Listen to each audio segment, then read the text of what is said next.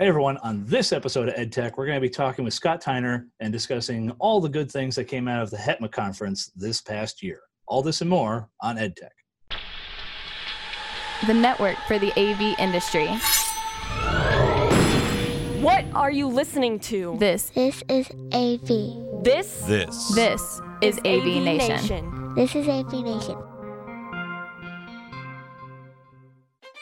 This is EdTech, episode 82, HETMA Conference Notes. Support for AV Nation is brought to you by Extron, industry leading technology backed by world class support. This is EdTech, the Higher Ed Monthly, sorry, the monthly Higher Ed Tech podcast. I'm Bill O'Donnell. I'm joined today by Ernie Bailey. How are you, sir? I'm doing just fine. Good to see you, sir. And of course, Mr. Scott Tyner. How are you?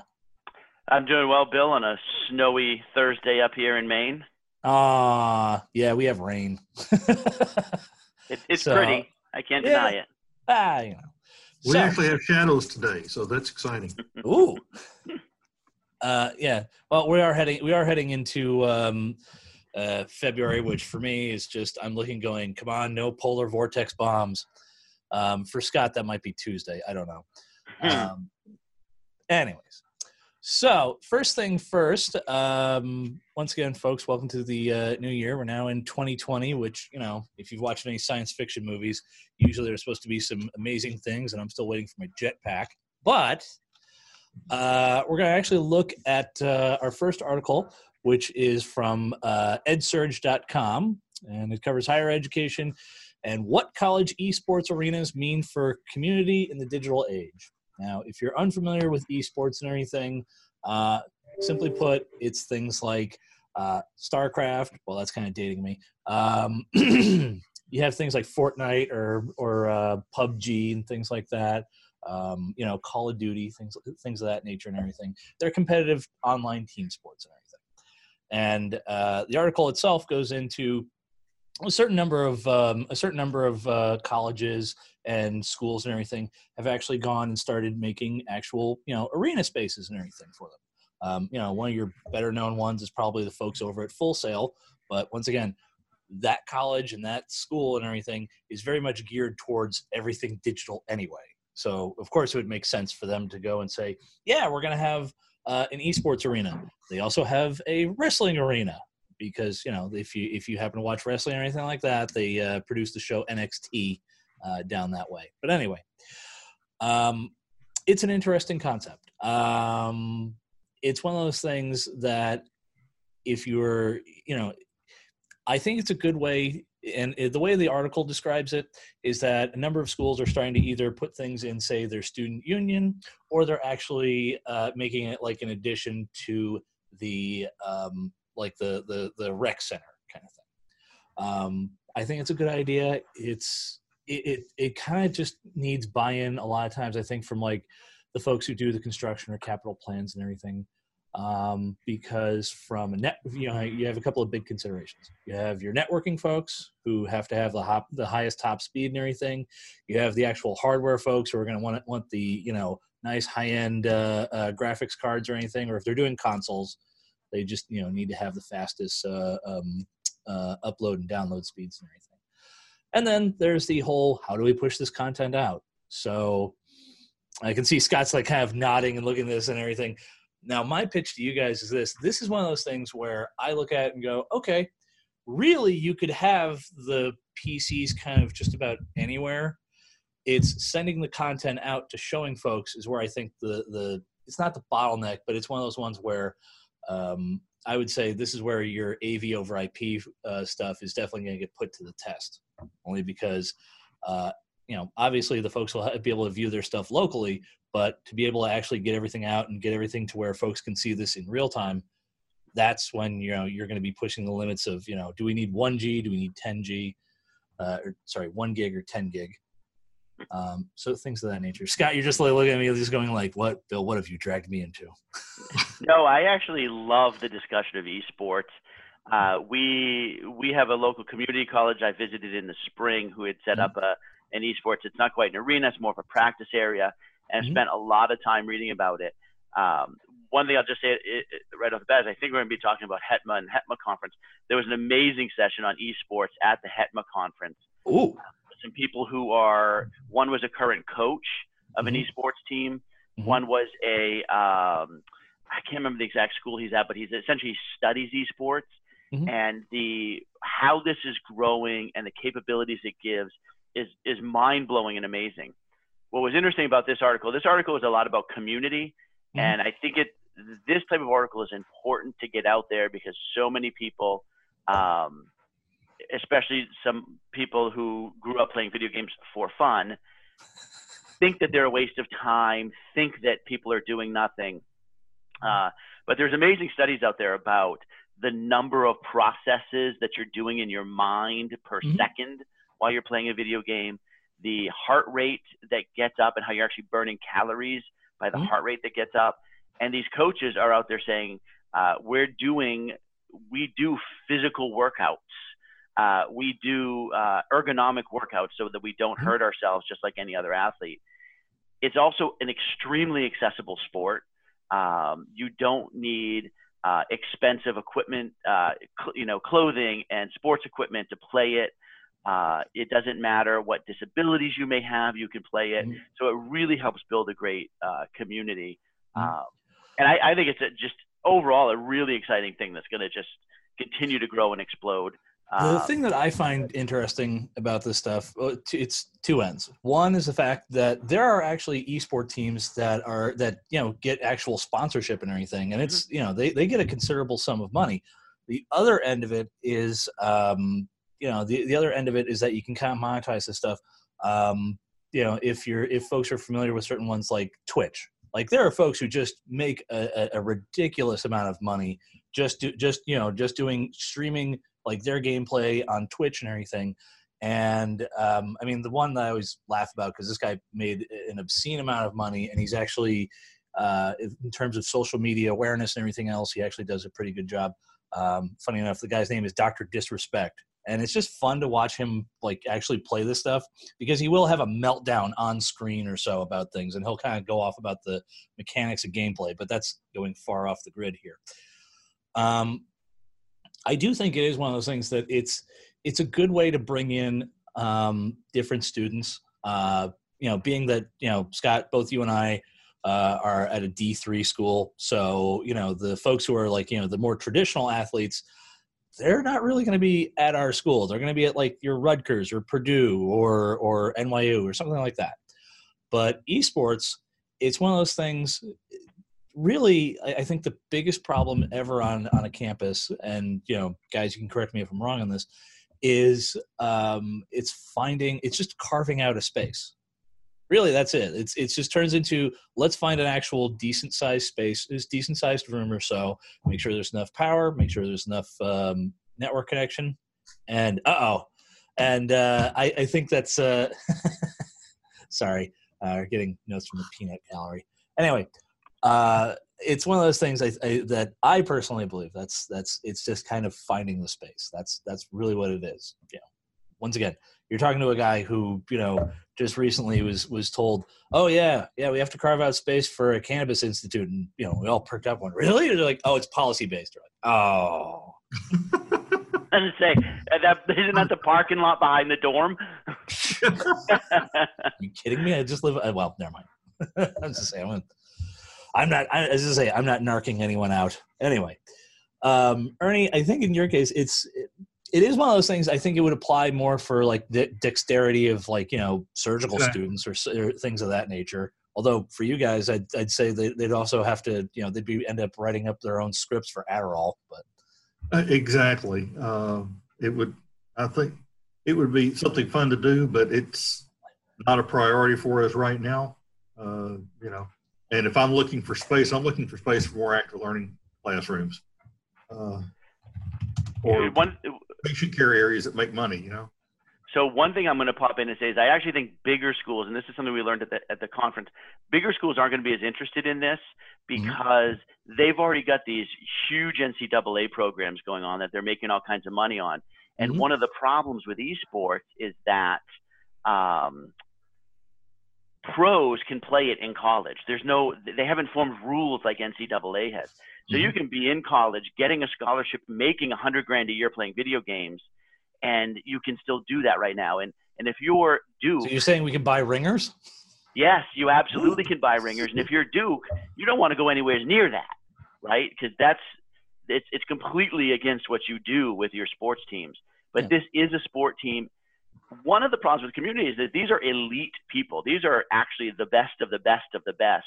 Mhm. Um, so it it it just continues to really. The more you learn about it, it's like holy cow! It um, it's it's not just a few people in a, in a in a room playing games. These are um, experts No. and professionals. Oh no, they're they're they're competitive folks that um I, I we we've started a club here on campus and we're you know once again it's carving out the space and getting that and everything. And there are guys who are like oh yeah no I I you know they'll tell me like oh yeah we were grinding on this and playing this and everything. And I'm like oh like what like a couple hours? And they just look at me and go yeah yeah a couple hours. And I'm just I'm back of my brain's going, you know, I, I would tap out after after a couple hours, you know, once again, playing, you know, Xbox or whatever. Know, there's only so many times where you can it and be like, dude, you don't know what you're doing. All right. You know what? I'm actually gonna go do something in real life here. Thank you. But once again, th- for those guys, you're right. It's their livelihood. It's for them. It's it's it's a strat. As I say, it's it's up there with like actual you know strategy and and timing and everything else. Like so for them, yeah, this th- there is a considerable sum of money, and I think it's actually something that a lot of the smaller schools should actually look into because it brings it, it's going to bring in different ven- different students, and you know once again I'm looking at I, I, I just say for us we're looking um, at uh, you know bringing in you know adult education and a couple other things. So I'm looking at going why not? Anyways, so that being said, uh, our next article uh, actually comes to us. Uh, in fact, Scott just mentioned it uh, a a little while ago, and that was the, uh, as I say, that was the virtual conference uh, hosted by HETMA, which uh, is shorthand for Higher Education Technology Managers Alliance. Which you know that doesn't, that's not a mouthful. But then again, we also deal with Avixa, so go with that. Avixa would be a uh, Avixa would get you lots of points in Words with Friends if you played it right. Let's put it that way. Yeah. What's which version of Scrabble do you play? I can't. I can't do acronyms. no, you can't do acronyms, but if let's just get it in the dictionary and then we'll all win. Yeah. Oh, There we go. there, there we go. It, it ranks up there with uh, one time someone tried to connect, uh, sorry, tried to correct Conan O'Brien on on a dictionary term, and he literally brought out the Webster's dictionary and was like, ah, ha, ha, ha, yeah. which I believe it was sneak versus snuck, and someone said snuck is not a word, and he's like, oh, really? Anyways, so Scott, you actually attended the conference. What was, uh, you know, what one who who actually did the hosting, and you know, who were all the participants? Well, at least what were the uh, big concepts of it? Yeah, so tell you first of all, HETMA is a organization started uh, about a year ago uh, by Joe Way and BC Hatchett. The concept being um, that higher ed technology managers, which in case you don't know, we all actually really believe we should be called in-house integrators. So I joke with Joe that he really needs to change the name of his organization already. Um, but anyway, we all know what te- technology managers are it's about giving them a voice in the industry and a voice specifically to manufacturers and integrators about what we need, what products work for us. Um, and they got they got this idea when they when they traveled to a vendor who really wanted to know that and really sat them down for 10 days as a group and showed them products and give us your feedback and be rough on us. And they thought, well, we we should we should get everybody in higher ed involved in that.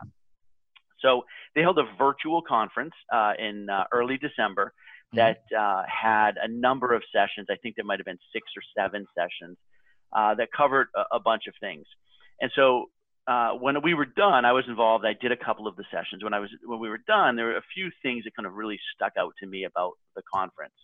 Um, the first one is this whole piece about in-house integrators and how those of us in higher ed who do what what the three of us do um, and and and what Rob do, uh, Raspberry does have a very very special skill set, very special knowledge and experience that should be valuable to manufacturers so that they can build the products that fill our needs. Mhm.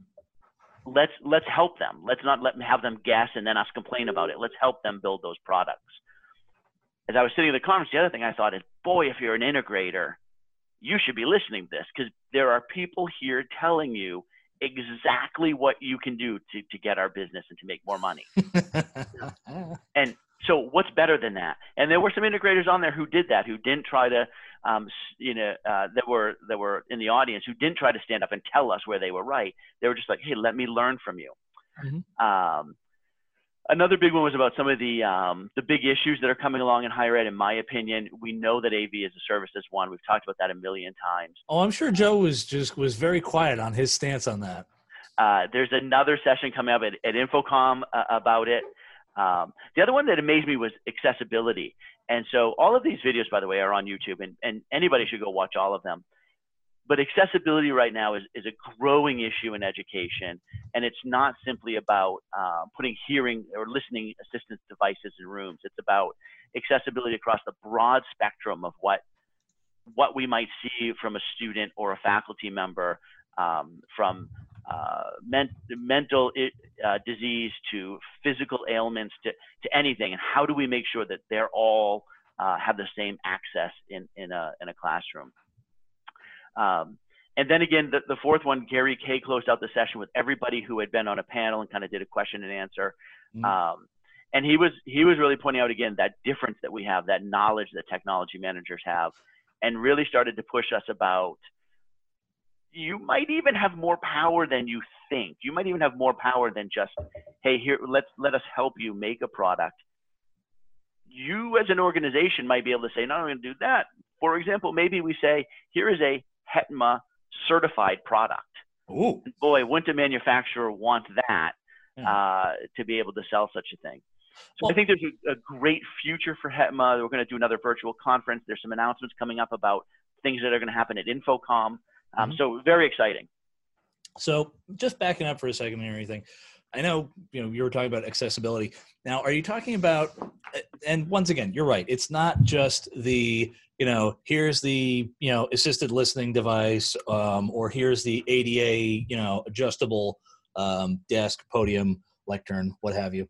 Um, in terms of accessibility are you talking about like did it go back to say uh, how like students are able to, to get the, the the content or how they're able to actually save the stuff? Or was it just how like ease of it, it was it more of an ease of use thing or was it it would it sorry it's a vague it's a vague term on that one i was just kind of curious as to what what it was beyond you know ada stuff well, I think that there's a part of the conference was about ADA is a, is a legal compliance we have to make mm-hmm. uh, that might miss out miss out on some things that are actually just the right thing to do. Mm-hmm. And one of the things they talked about, for example, is a, a student with autism or who's on on the autism spectrum, and how do we make an environment uh, that they can take part in mm-hmm. um, using technology or using space design, even. Mm-hmm. Okay. Um, yeah. The uh, yeah, that's fair enough. Um, as far as the uh, HETMA conference or anything, um, is there a set date for when the uh, next conference is uh, coming around, or is that still in the um, is that still in the uh, still in the planning stages? It's still in the planning stages, um, but I, I believe that there we're um, soon going to be announcing some things that are going on at InfoComm. Okay, and um, are there plans to bring like more like uh, um, more uh, um, sorry, bam. Uh, are there plans to bring other uh, manufacturers into this, or is it just is more of, or is it just an, an open uh, open call for you know both higher ed tech managers and uh, uh, like integrators and manufacturers? Is it? It is, it is an organization for higher ed technology managers, mm-hmm. and so we don't want salespeople. We don't want no. sales pitches. Um, so we're it, it's kind of a that cool experience as well where we can kind of you know hold hold people back put our arm on be like oh you know we'll we'll let you listen to what we need and we'll give you some mm-hmm. information about what we need mm-hmm. but we don't want the point is not that you come in and tell us what we need oh yeah yeah it, it's an opportunity to talk to the engineering side of manage of manufacturers and you know uh, this is what we need to make it make your device successful in yeah. our integrations in our classrooms you know we need this this connector we need you know, to be able to mount it this way. We need to be able Oh, to if- do this with it. If anything, the biggest thing that I would have, but well, at least one of the biggest gripes I've I've come with, at least furniture and AV, is that the architects will always spec out something that looks wonderful, but from their perspective of trying to, you know, either a hide cabling or b put it in a way where you know students can't uh, destroy it. And I know some Yeah. folks are going to be like, "Oh, they don't do that." Yeah, they do. Yeah. But uh, that's my own that's just my own personal uh, gripe with that but like you said it's it's in the realm of we are a very specialized group and so there are certain things where it's where you know it's like oh this is a great idea okay we've tried to do something like this and you know reasons x y and z have uh, popped up with this you know um, for example uh, with uh, with um, with our school uh, we ended up putting in um, two uh, classrooms that had uh, built-in, you know, outlets, you know, built into the tables and everything, which initially sounded great. The downside was that they were these uh, kind of open frame uh, tables, which just literally had two legs on the sides and just a, essentially a, a, a straight, uh, you know, sheer piece of wood on the on the top for the tabletop and um, yeah a lot of times folks would end up getting like the umbilicals tangled into it and you know we kind of went back to the the architect and everything and said you know it would have been better if you guys had actually encased this you know Mm. like they said oh well we wanted everything to be mobile i'm like you have you know bx cabling coming up poking through the floor what what part of mobile is that there's you know there's not like that's you might as well have just set it in stone but anyways um yeah so uh that being said the um this year if you guys aren't aware um once again infocomm will be in i believe it's what vegas this year Vegas this Yeah. year. Yep. Uh, it always usually alternates back and forth and everything. And oh my gosh, there's Rob Raspberry. Um, he'll, uh, as I say, he'll join us in for the last couple of minutes possibly. But in the meantime, um, yeah, the big thing uh, that I was at least looking forward to. Um, hopefully next time I'll be able to join in the uh, HETMA conference and everything. Or is it, yeah. Uh, sorry. Uh, in any event, yeah, the like I said, we're looking at, as I say, we're at least trying to look at things um, once or twice uh, for us. Uh, Middle Atlantic is right down the way. Um, you know, I'm no stranger to signing NDA contracts, but um, we've given our feedback to them at least for some of their collaborative tables. Which, um, you know, side note, um, my personal favorite uh, article of this past month or so has been one by, uh, um, oh, geez, He's one. He's one of the uh, one of the rave guys, and I'm I'm blanking out seriously here. Um, geez, he's Mark Coxon. There we go. Mark actually put out a really good article that simply said, you know, your collaboration device, it's great. Too bad no one uses it. And it does kind of go back to the whole point of we can make the best technology that you can imagine, but if you don't make a space that's conductive to it, nobody's going to go for it you know it's the it's the you know million dollar lamborghini but if folks don't know how to drive stick it's you know a giant paperweight but um, yeah if you folks get a chance to read that and everything please by all means take a look at uh, mark's article um, scott or as i say you uh, anyway um, scott if anything uh, you have have you have you had a chance to read that article I did not read that one. No. oh that's fine It, it, Uh, it's it's funny though because I, from the headline, I thought you I, I thought exactly what you said, which is everybody has sold us these collaboration things and and maybe kind of bought us into it when really it was something nobody ever asked for. I've never seen an environment where everybody wants to kind of sh- you know quad up computers on a screen. Like who who does that? Yeah. N- nobody.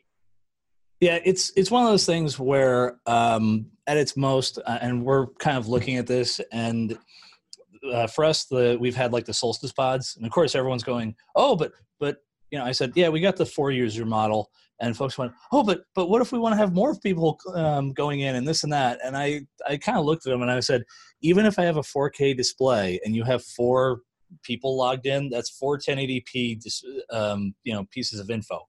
I said how often are you actually going to reference all four pieces uh, you know all four uh, pieces of user content at the same time? Not saying that there has to be like the sage on the stage one dominates everything but for us, unless it's unless you're in a command and control setup and everything, seeing that many windows up at the same time is actually more distracting than you know th- than having just like a set set of uh, info. Anyways, um, like I said, that's my uh, that's my soapbox. I'm going to jump off of that for now.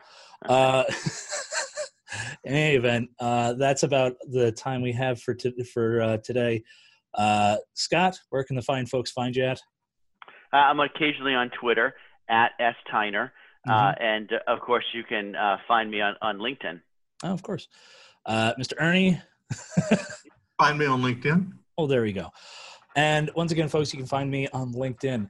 This has been EdTech, a monthly higher ed tech podcast. Uh, who apparently the host has forgotten, Mark Coxon. How dare I?